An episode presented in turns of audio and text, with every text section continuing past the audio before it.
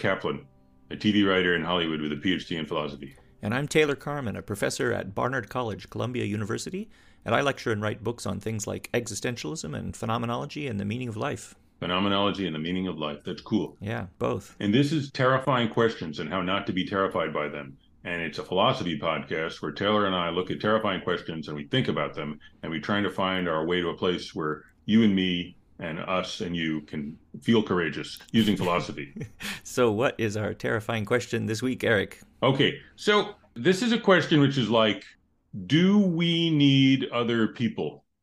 And I think this is possibly has to do with um, attachment theory and my own early childhood. Ah. I can't decide which answer I find terrifying, okay. yes or no.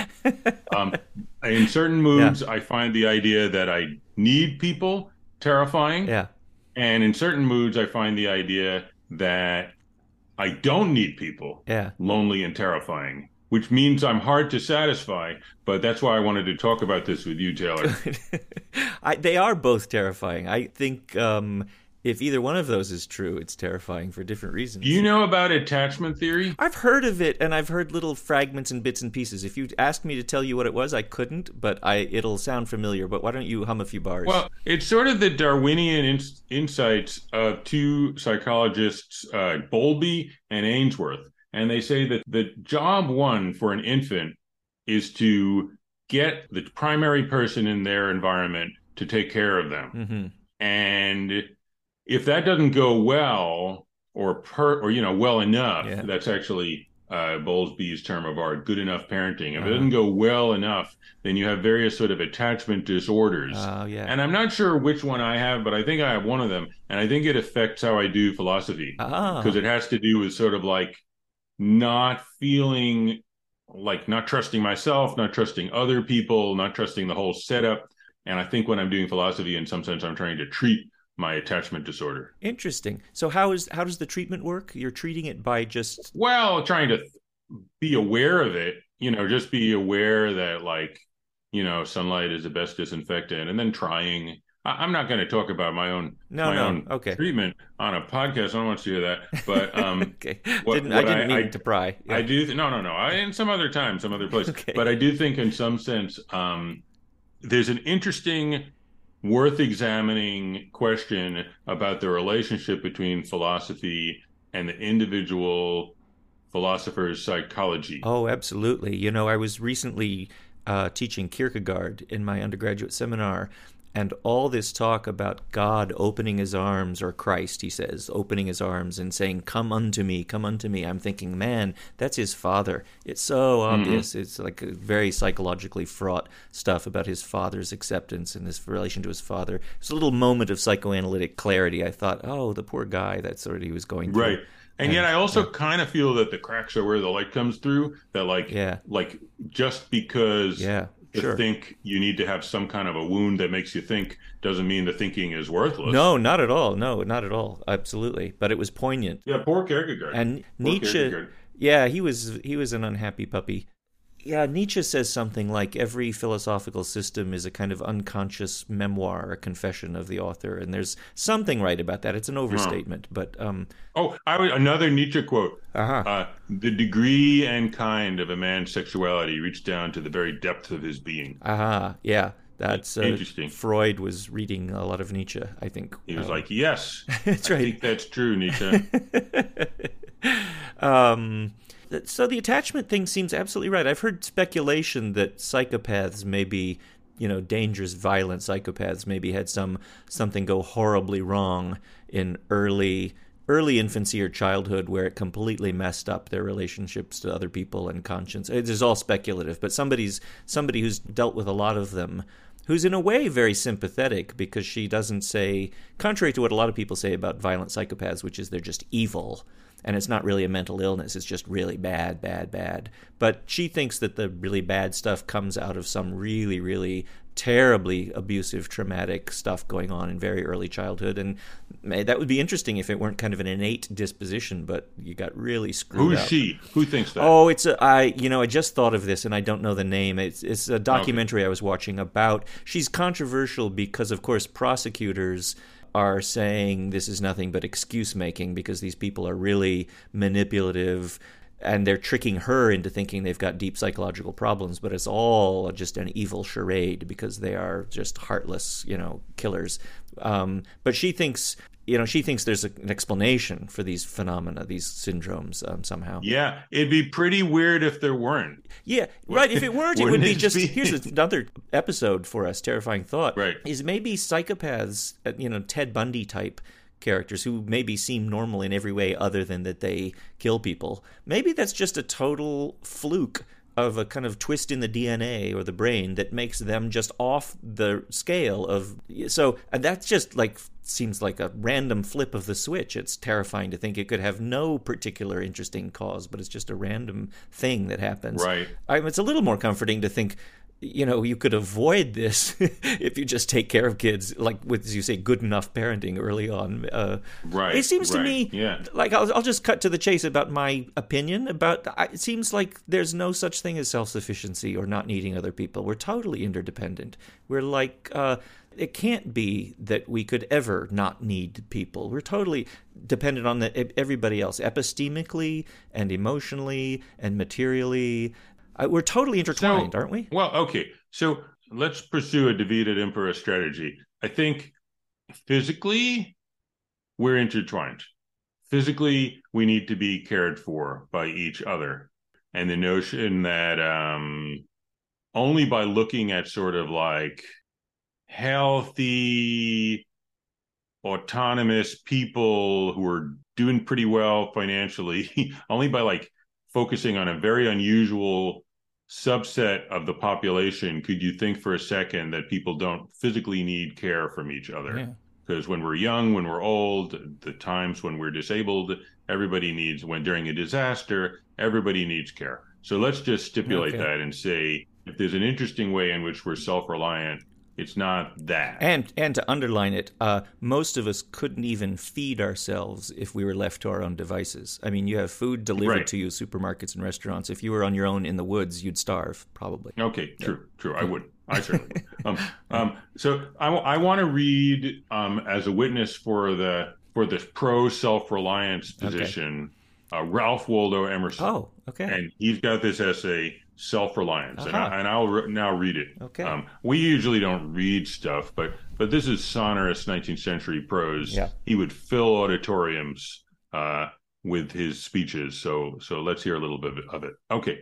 I read the other day some verses written by an eminent painter which were original and not conventional.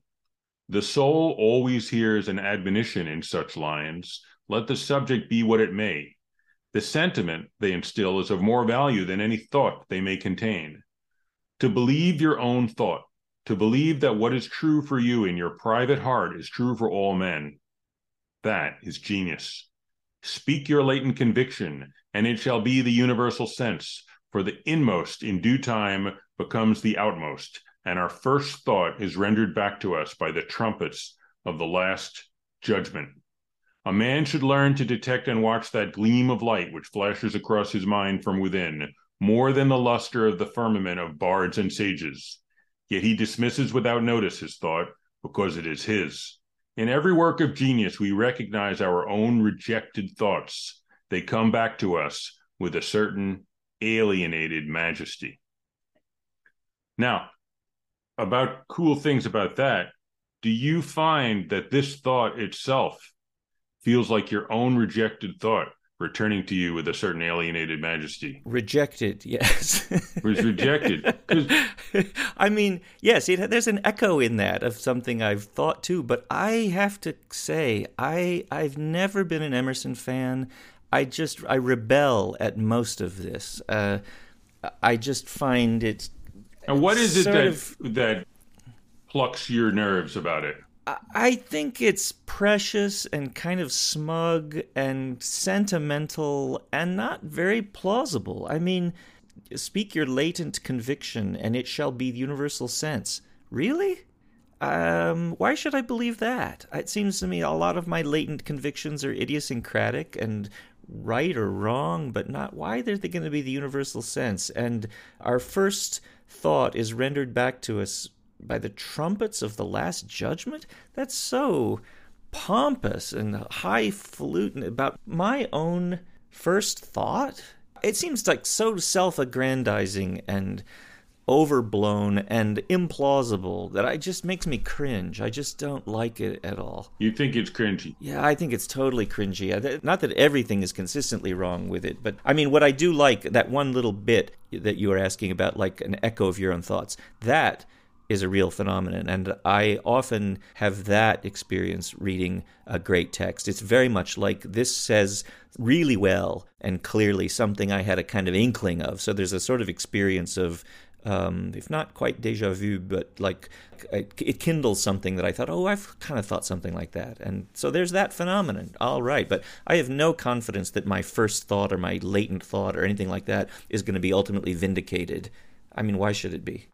Well, I mean, he does he does sort of say in that famous passage later on in this essay, I would like to write whim, W H I M, whim, on the doorpost of my house I hope it won't be whim ultimately, but the day can't be spent in explaining.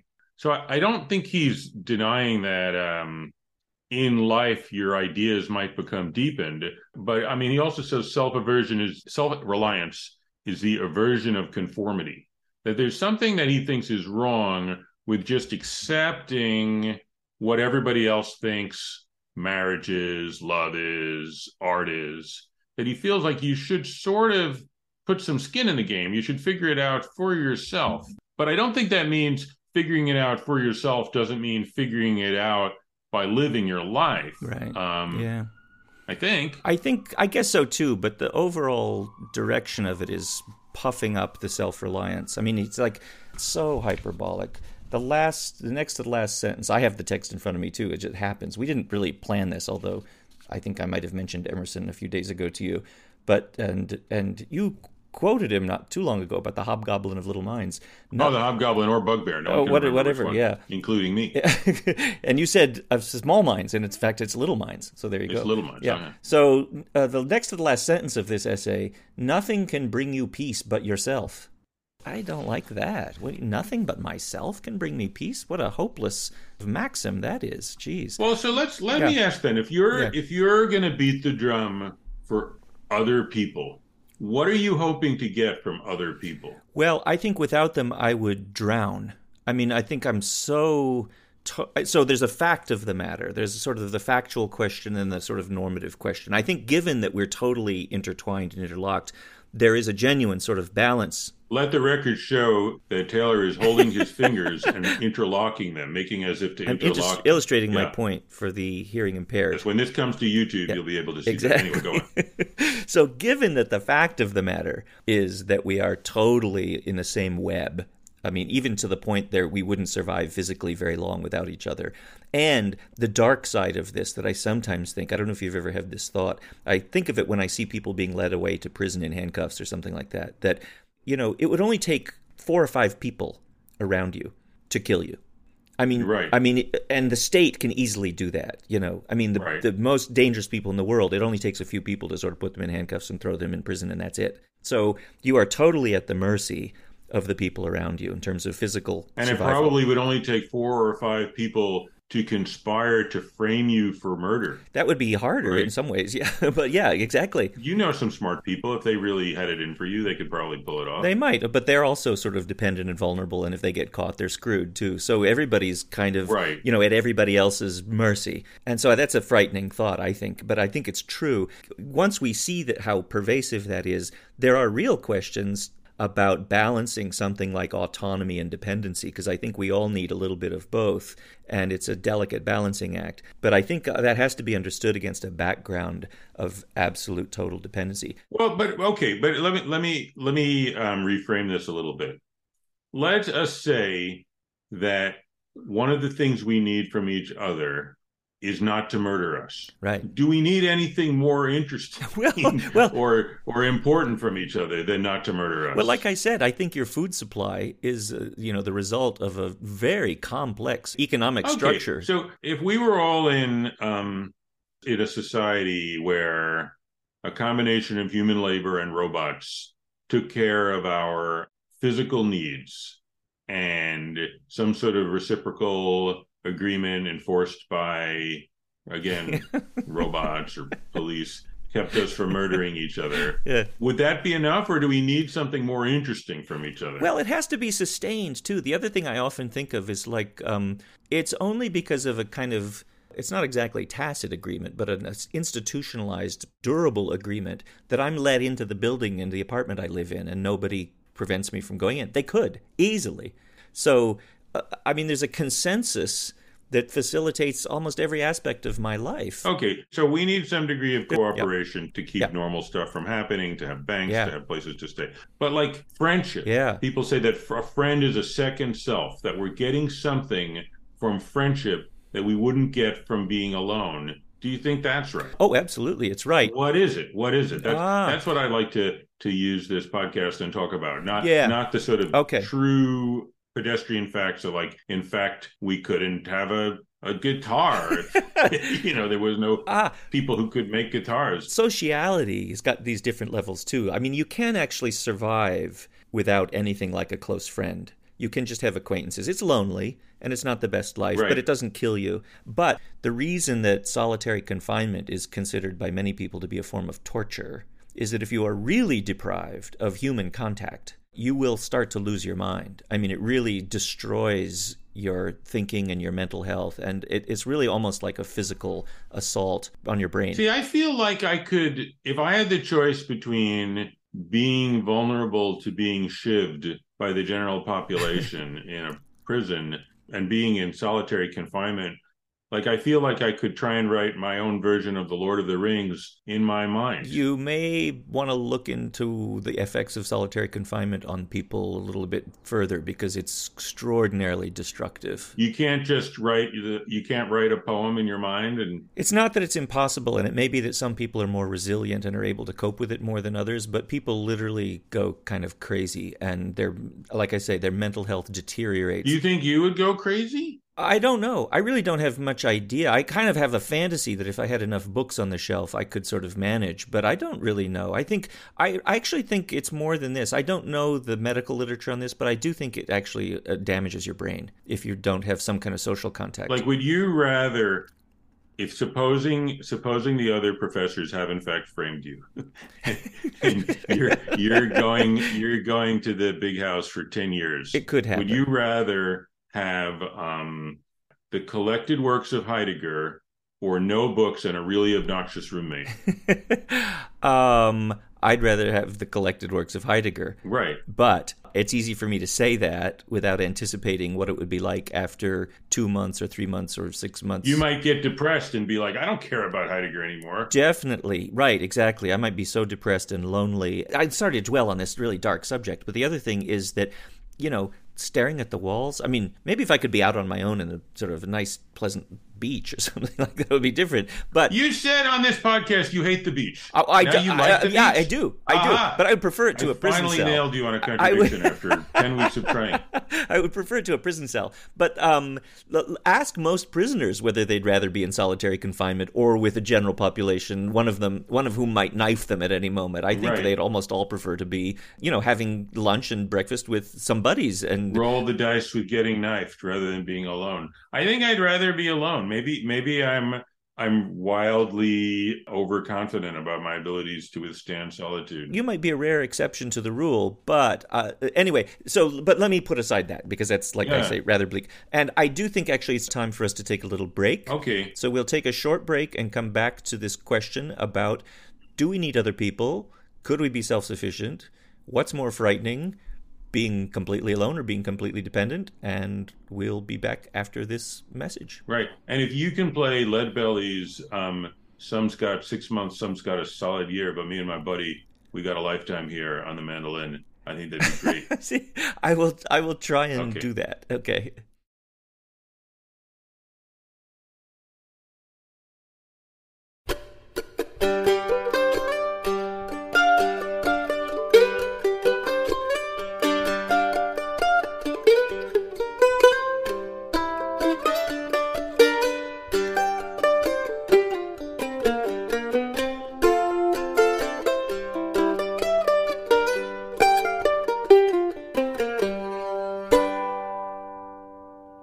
And we're back. So you you've been giving a pretty naturalistic Yeah, account of sociality. right. And I guess I'm just wondering if there's more to it. Like on the theory that you've presented so far, you're like, well, I want to have some people that I rub shoulders against so I don't go insane. And then I want to like not be murdered and I want to be able to to have access to a you know a modern economy which requires um, division of labor and so forth. But then when it comes to like your life as a thinker, yeah. do you need anybody or can you just having all these things checked off do you then go home and do your thinking Oh, no. and the reason i ask is, is Yeah. thinking is your vocation Yeah. so it's sort of the for the sake of which your other stuff is Yeah. is in place That's right. But I think it's really social. It's really conversational. Ah, okay so that's interesting to me because that's what i think emerson doesn't think i think emerson yeah. thinks Yeah. the the thing you ought to do is not accept the stuff you've been taught by your society figure it out for yourself bravely run the risk of thinking it for yourself and that's where sociality will come from because other people when they hear you say it that chord will vibrate in their souls as well and you'll sort of realize you're all dealing with the same stuff and you don't like that picture I think it's hugely naive. I mean, it's just ridiculous Okay. to think that you could just ignore tradition in the society. You've been totally shaped by your language and your culture and your tradition. And and the other thing is, again, even conceding that, if we were to, to agree that, of course, there's some baseline of conditioning by history and culture and language and literature and all that. uh, It seems like you've got no a priori reason to put special confidence in whatever ideas pop into your head because some of them are bad and some of them are good, and you won't know until you test them out with other people and see if they say that's nuts or that's crazy or that's interesting. I mean, you you are not the only judge of the quality of your ideas. There's this slightly paradoxical thing I've often thought of, you know, when people say always do what you think is right. There's something right about that, but I also kind of want to say I don't know. I mean, if you think that, you know, shoplifting and embezzling money and you know randomly slugging people in the nose is right then it's not that you should do that. You should maybe you shouldn't do what you think is right. You should think what's right is what's right. And so all this that kind of advice which just tells you to rely only on something that's entirely your own i think on the face of it it's absurd. Well, to me, I guess I connected sort of to this issue of um like if you really like a movie or a work of art, or let's say a particular way the sky looks in autumn, hmm that's really fundamental that you like it. yeah And if you sort of go through life and you're like, and they're like, Eric, which do you like better, autumn or winter? And I'm like, I don't know. What does everybody else think? Well, they all like autumn. Okay, me uh-huh. too. That, that, there's something kind of cockeyed about Oh, that. that- sure. That, if Yeah. I'm always getting Yeah. my judgments about what's most important by like polling the room, Yeah. it seems to me that that's crazy. It is. But why is it crazy? Uh, because on your account, it seems like no, that, that's sensible. You want to make sure you want to make sure if in fact winter is you know whatever autumn is the nicer season that you get with the program and don't have a wrong answer about which season is right. no, no. What I think is that what you need to do is participate in this communal, collective effort of figuring out what's right and wrong and good and bad and preferable. And the only way you can really participate is just have your own opinions too. So, in other words, if everybody was passive and waiting until then somebody else spoke, nobody would ever say anything. So we can't all just be kind of passive and receptive and go with the flow. So I don't think that's exactly true. And, and this is, I think, an interesting thing. I think what would happen is everybody wants to know which is better, spring or winter. Yeah. And everyone is waiting to hear what everyone else says. and then at some point, somebody kind of burps. And then somebody thinks they're saying winter, and then they say, and then everyone else is "Wha- winter, and then everyone has decided it's winter. So I don't think Yeah. it's true that if, if- Ah, that no one would speak. I think random perturbations that could happen. I in the initial that. conditions could lead to everyone coming to a position. Yeah. but it it wouldn't be a good. No, I agree with that. I shouldn't have said it's impossible, but I agree with you. It would be suboptimal. But let So me. what should be happening? What should be happening is that everybody is doing a kind of combination of speaking and listening. And like, oh, and tolerating some disagreement, right? I think, you know, autumn is my favorite and spring is yours or whatever. And even if we disagree, fine. If not too much hangs on it, that's okay. But what I think is that what that is, is participation in a collective effort.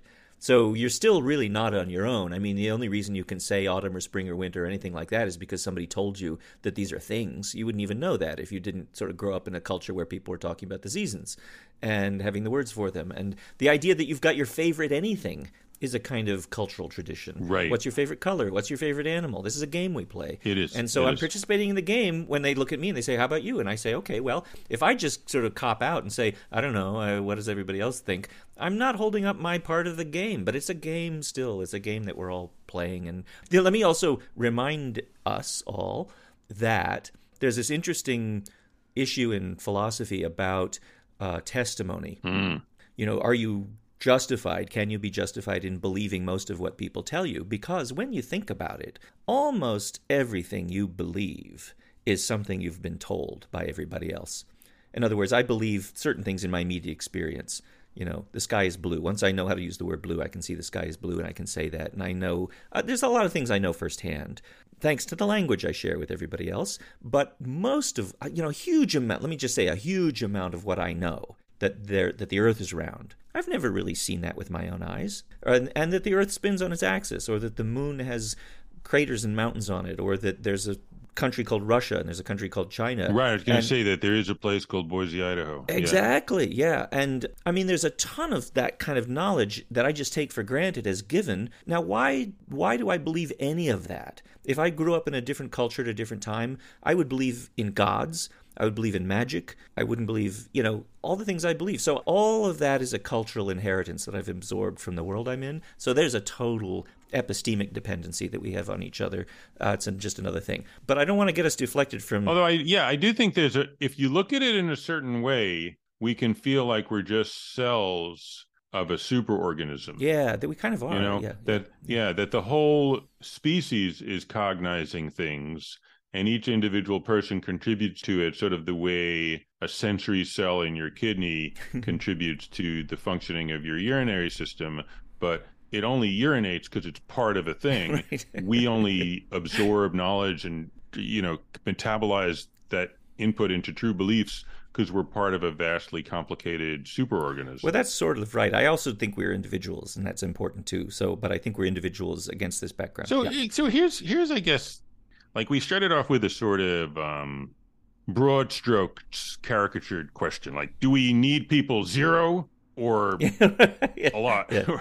you know and maybe as the clouds are receding what's being revealed is a is maybe a more interesting question which is where should we put the dimmer between self-reliance and other reliance yeah, because you know there Yeah. are some cultures where saying that I have an idea that other people don't have, they'll literally smack you. They'll literally Yeah. be like, yeah, "Would you shut up? Uh-huh. That's that's stupid. Don't you look silly? yeah, Look at everybody. Look, are they? Do they think that? No. Well, you should stop thinking it because they're thinking it. And what's your problem? yeah, yeah. you know and those cultures i think seem suboptimal bad so how do we decide where should we put the dimmer switch between individuality and communal com, com, com, communality Yeah, that's a good question, and I I think it's funny because I grew up in a Western, I mean Western in a United States geographic sense of Western Wyoming, Right. Protestant, every man for himself, rugged individual culture, and I absorbed a lot of that. So I'm. It's funny I'm toeing the line about how we are all totally dependent on each other, but um, my instincts really do go in the direction of feeling like uh, you often are radically alone with certain matters about your life, your death, your beliefs, your opinions, and so on. What I'm not crazy about in the Emerson essay is what strikes me as a sort of smug confidence in the self reliance of the individual. What I think is that self reliance is often necessary, but it's frightening. oh I, I have an aphorism about optimism and pessimism which i think is related Oh, good. um, and my aphorism is you'd have to be wildly optimistic to ever say something pessimistic Ah, And what I mean by that is if you think that everybody Ah, is sort of ah. up to their eyeballs in anxiety, ah, that might prompt you, and I think I do this, that would prompt you to try and say sunny and optimistic things. Yes. Because you feel like one more drop of anxiety right. and they will drown. Um, oh, that's right. well, if you Yeah. think you can be pessimistic, Right. you must think people can kind of deal with it. I think that's right. and, and that's kind of how I view Emerson, I think. I think like his Ah. son died, like he had been through a Oh. lot of rough stuff. His his um oh, his country was being torn apart by the issue of slavery. interesting. And I think his his attempt to instill confidence is he's sort of trying to cheer on people who are in a rather rough situation That's and could easily give up. that's really interesting because I think then he and I are like antipodes, if that's Interesting. if that's how you say that word.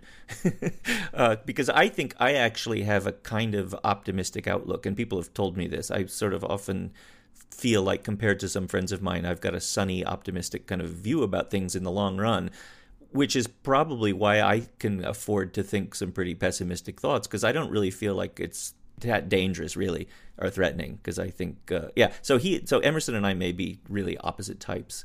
Um, that's Yeah, that's very I, I feel that I need to put my shoulder against a door of anxiety and depression. Wow. So therefore, I need to believe things that are relatively sunny. Interesting. Well, you and I may. I see. So you're a little bit more. yeah, maybe we are also. The, our listeners can write in as to whether that word is pronounced antipodes or antipodes. Right? We don't know. I've never been sure. Have Um, you? Maybe on the North Pole it's pronounced antipodes. On the South Pole it's pronounced antipodes. Um, it's like Appalachian and Appalachian. Yeah, yeah. Right. So, okay. Well, I, I don't mean that that has sort of made it impossible to talk in a way that I didn't want it to. But um, I would like to kind of know.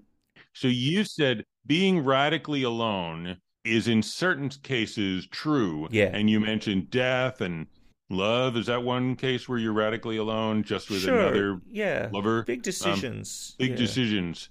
Um, Uh.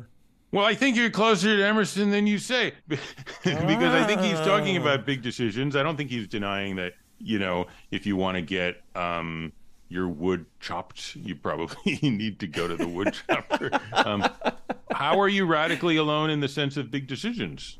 Um, nobody can decide for you. Why is that? I mean, um, Well, give me well, an example. Yeah, because nobody's quite in your shoes. I mean, that's what I think. So let me also be clear. Uh, it's not that I reject everything Emerson says. I think half of what he says is right, and half of it is wrong, and a lot of it is the tone I don't like. Oh, you don't like but the tone, I- sir. I don't the care tone- for your tone. That's right. I would tell him if I could meet him, yes. So now we're going to take a short break, and we'll be right back to continue the discussion of self reliance.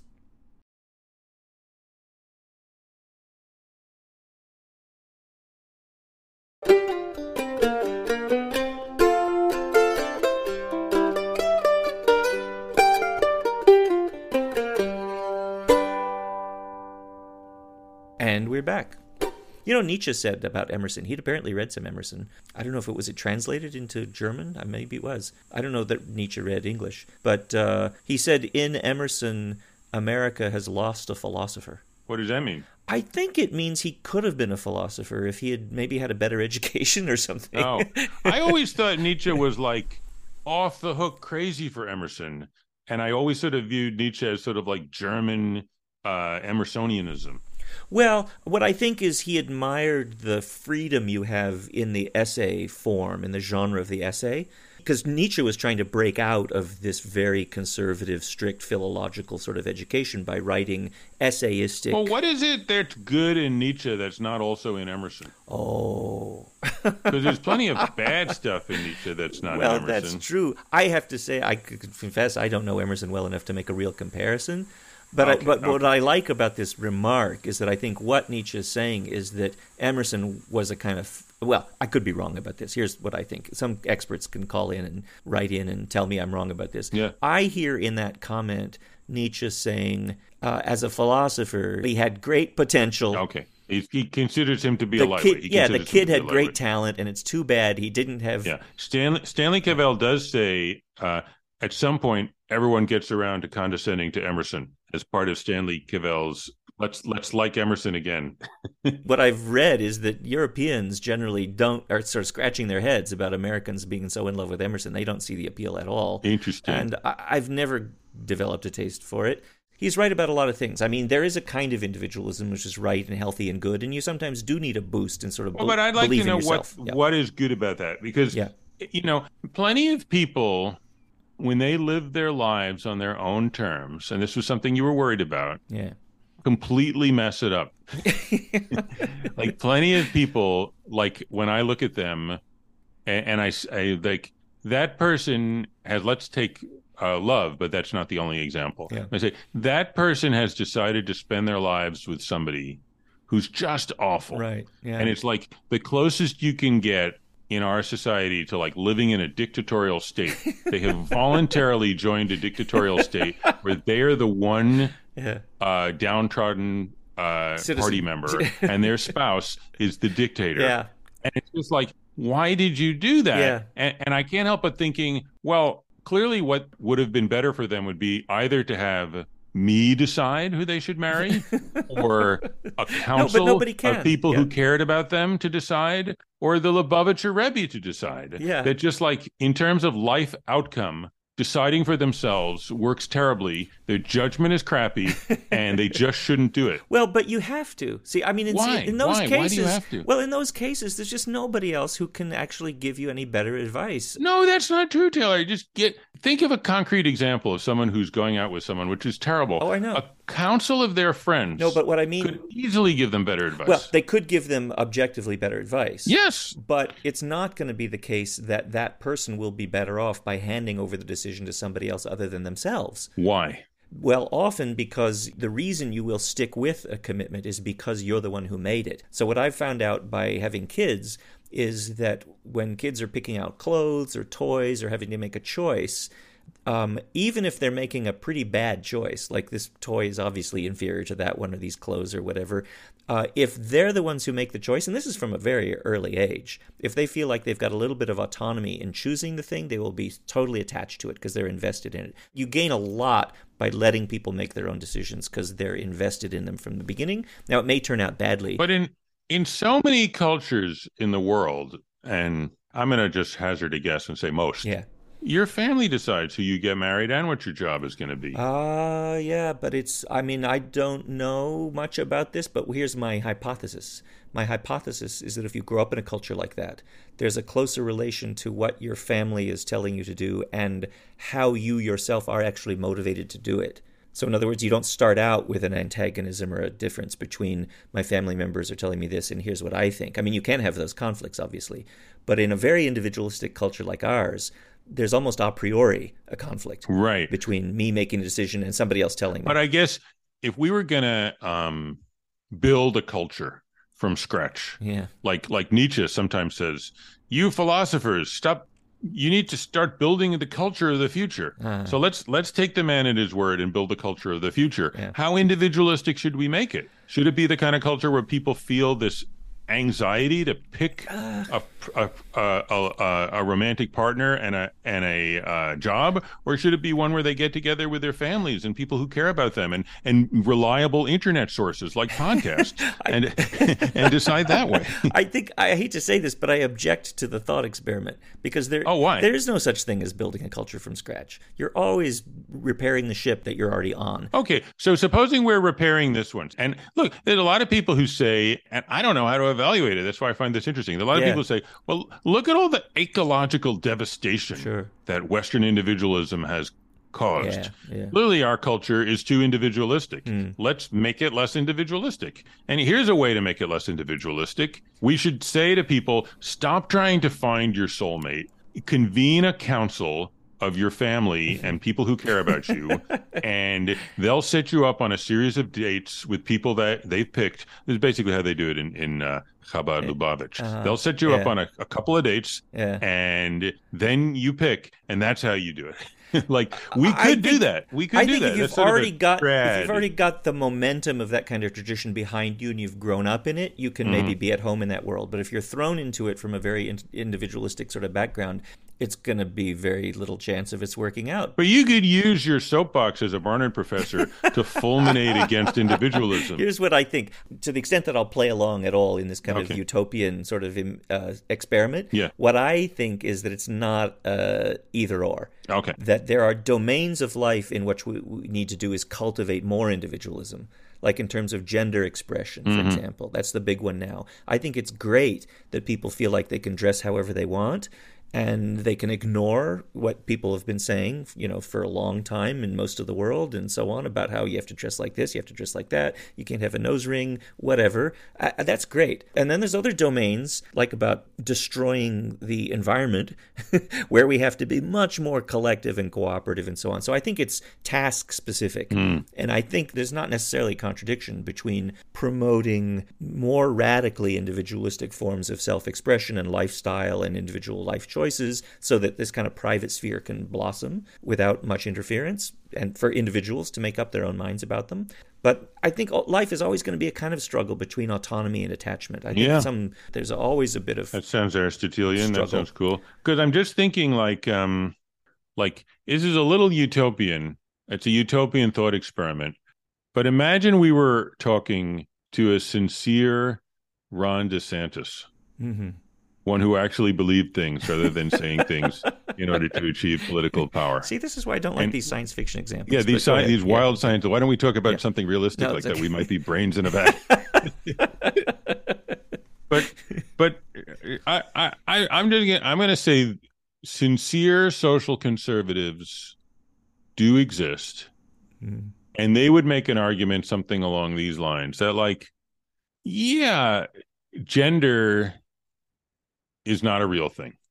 But if we expect people to come up with what their gender is going to be, we'll do too much damage in terms of just giving people an anxiety provoking, difficult task than the damage that's done by forcing people to adhere to the gender that they're assigned at birth. Ah, now, now I don't think this argument is true. I, I, I'm for trans rights, and and I think this is bad. Yeah. But I'm sort of curious how one, what are the rules for adjudicating stuff like this? Um, and I, I, can think of another example, which yeah. is, I think the Jewish tradition, um, which is you know given a div, a divine sanction, but the Jewish tradition of Sabbath observance uh-huh. has a lot to say for it. Oh, because yeah, what it means is this community is going to spend one out of seven days thinking about stuff other than hustling. Yeah. And I think that's worthwhile. Yeah, definitely. However, it is enforced coercively. Yeah. And you almost feel like it has to be enforced coercively because otherwise everybody who's having a hard time making ends meet in their business is going to be like I'm going to have to work on Saturday. I just can't do it. Yeah. And and if I'm worried that the guy next door to me, the guy with the pencil store next door to me is working on Saturday, then I'm going to feel I have to do it too. So it's almost like in order for individual options, maybe MacIntyre says something like this. In yeah. order for individual options to even exist, the community has to enforce some sort of pretty thick yeah. norms. That, what do you think of that argument? I really don't know what to say about this. I mean, I, I wish yeah, my upbringing had had a little bit more of that kind of enforced communal structure because mine had very little. I mean, we would eat dinner in front of the TV with the TV on. Right. How about you wore clothes? I mean, you oh, had yeah, some. It's yeah. true. there wasn't any alternative beckoning at calling out to me about that particular one. But um, right, right. Yeah, I mean, there are plenty of coercive norms operating on me and everybody I grew up with. But there was this individualism about structure of time, and you know, you're sitting in your room reading or listening to music or there wasn't a family meal, uh, you know, very often, and uh, so I think that would have been nice. Um, I don't know. Who knows how to balance these things? Right. Right. I mean, I guess it would violate Barnard's human experimentation protocols to create one family group and do it one way, and one family group and do it another way, and come back 15 years later and, and interview There's them. There's no right? controlling these things. I mean, you can't right. study people in very objective ways without mistreating them. I do think natural experiments do show up. Yes. And I think there's more. I don't know if this is true. I, I won't say I think it. I suspect it's true, but I'll put it forward as a hypothesis. Mm. And that is there are more mood disorders in highly atomized individualistic societies. I'm willing to believe that, definitely. Yes. And uh, I've heard people say that, you know, uh, cultures with big sort of extended families and sort of clans, they have much less incidents of depression and so on. I completely believe that. It goes back to my other point about how people need social contact. I mean, they physically need it, they psychologically need it. And when you've got people around, yeah, it's sort of not that people can't be depressed, but it does keep you buoyant and so on. Yeah. I, I feel very conflicted about that because I didn't have that kind of social environment and I felt isolated, but I got very used to solitude and I could cope with it better. I did I, I find family gatherings with very many people in the same room really fatiguing and taxing. And I always want to kind of slink away and find some quiet space and be away from people because it's too much. Mm-hmm. It's like overloads my brain somehow. Part of the self reliance stuff in Emerson I quite like, and the part it I really like is when he talks about the resilience of character. Mm-hmm. Do you remember that in the essay? No, do you have it handy? Why don't you read some more I Emerson? do, and I actually wanted to read you a few more sentences Yeah, from read some more. because this I like, and it's a little bit different point. Mm-hmm. I mean, it's in tune with the rest of what he's talking about self-reliance, but the idea is that your character is resilient. You can't control it. Mm-hmm. In other words, I like this. Let yourself be yourself Mm-hmm. because you can't be anybody else. You know this wonderful line of Oscar Wilde's? You might as well be yourself. Everybody else is taken. That's a good one. Oh, that's very much like Reb Zusya, Hmm. who said that he was afraid that when he was face to face with his creator after his death, that his creator would not say, Why weren't you Abraham? He would say, Why weren't you Zusya?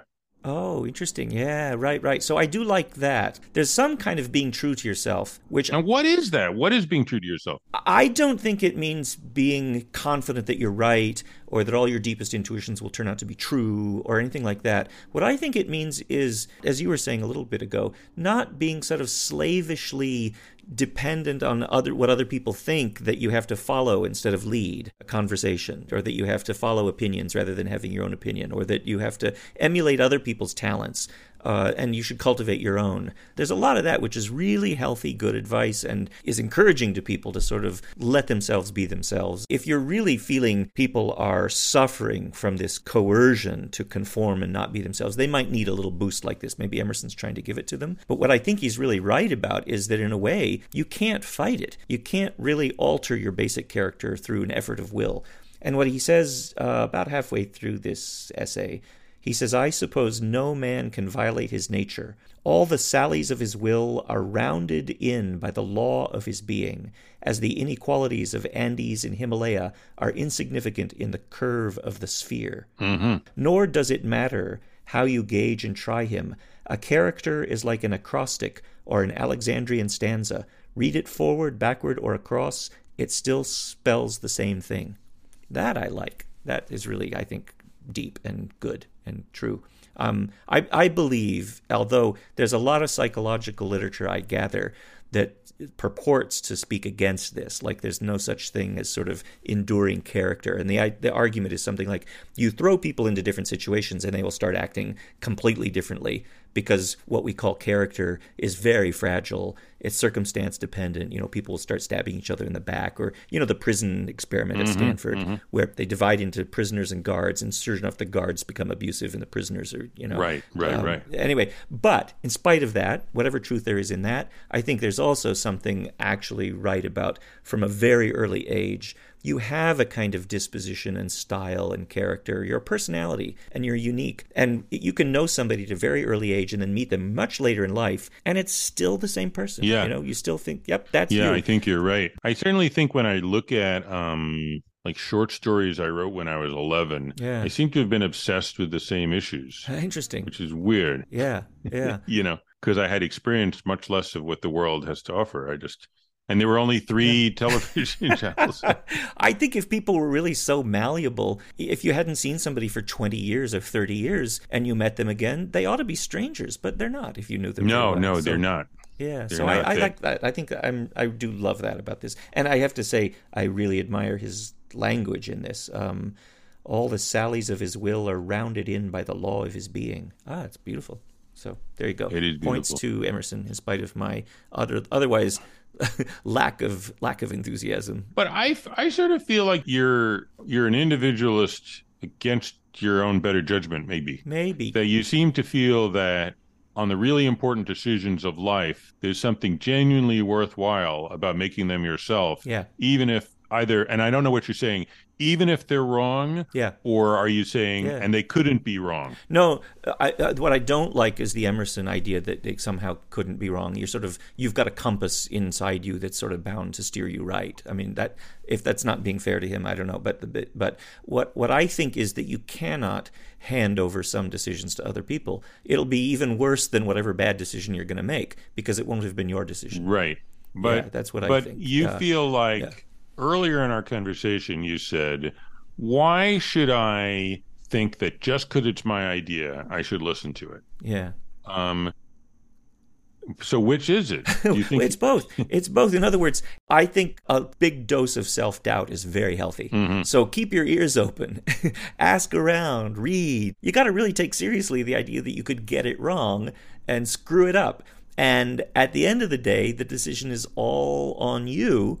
And a lot is riding on it, so be very careful and very thoughtful. And God help you. Right. I, here's the here's the Protestant individualism. I didn't grow up with any religious education or belief, but there's a Protestant element of this, which is uh, I call it Protestant. It's just this: at the end of the day, God help you. Right. I think that's cool because part of it to me is I think the person who says, honestly, I'm just a node in a network Yeah, and I'm just going to kind of average what my neighbor on my right says and what my neighbor on my left says. yeah. No, I don't think that that's it's good. sort of like That's not good. that whole network Yeah. is going to go to heaven or hell. but that person has decided not to be a person. They've yeah, decided no, that's right. I'm not advocating that. part of a network. Yeah. Yeah. No, I'm advocating both of these things. You are a node in a network, and you are alone before God if only God existed. I'm like an atheist Protestant, is what I am, I think. An atheist Protestant, Yeah. not the only one. yeah, right. Yeah. Not the only one. So, um, yeah, autonomy. See, I don't really believe there is any such thing as radical autonomy, but I think autonomy is something you can come to want and need in in the right. And you think it's worth it's worth wanting. yeah, absolutely. Even if it's still the case that only in certain cultural or historical circumstances will you be able to see that it's something worth wanting. Got it. In other words, if I had grown up in ancient Egypt, I would have no idea, maybe, about what I'm now even talking about, about personal autonomy, and I Right. wouldn't have any idea that it's a desirable thing. So I think these desirable things can emerge uh, contingently. Although they do measure your good deeds against your bad deeds, your good deeds versus your bad deeds in ancient Egyptian afterlife. Oh, sure, yeah. Th- I mean, Ancient Egyptian Taylor Carman, this is your life. Actually, you are ancient Egy- Egyptian, and this has all been a dream. So, Oh, I thought I thought it might be. Yeah. Yeah. That explains a lot. Well, have we covered the bases on self-reliance, Eric? I think so. I think so. Okay. I think we've learned that there's a paradoxical relationship between self and other. And it just makes me think, well, maybe the self is an illusion. So that's why anytime you start to think about self reliance and others, you're going to get tied up in conceptual knots because the self doesn't really exist. okay. And I think it cuts both ways. It's terrifying either way. Terrifying either way. This may be unique so far in our topics that this one is terrifying no matter how you slice it. However, you slice it, whether you slice it thick or thin, it's terrifying. But also, where the terror is, there is the pacifying power. Excellent. Okay. Okay. We'll see you Okay. next week. Okay. Peace out. See you next week. Bye bye bye.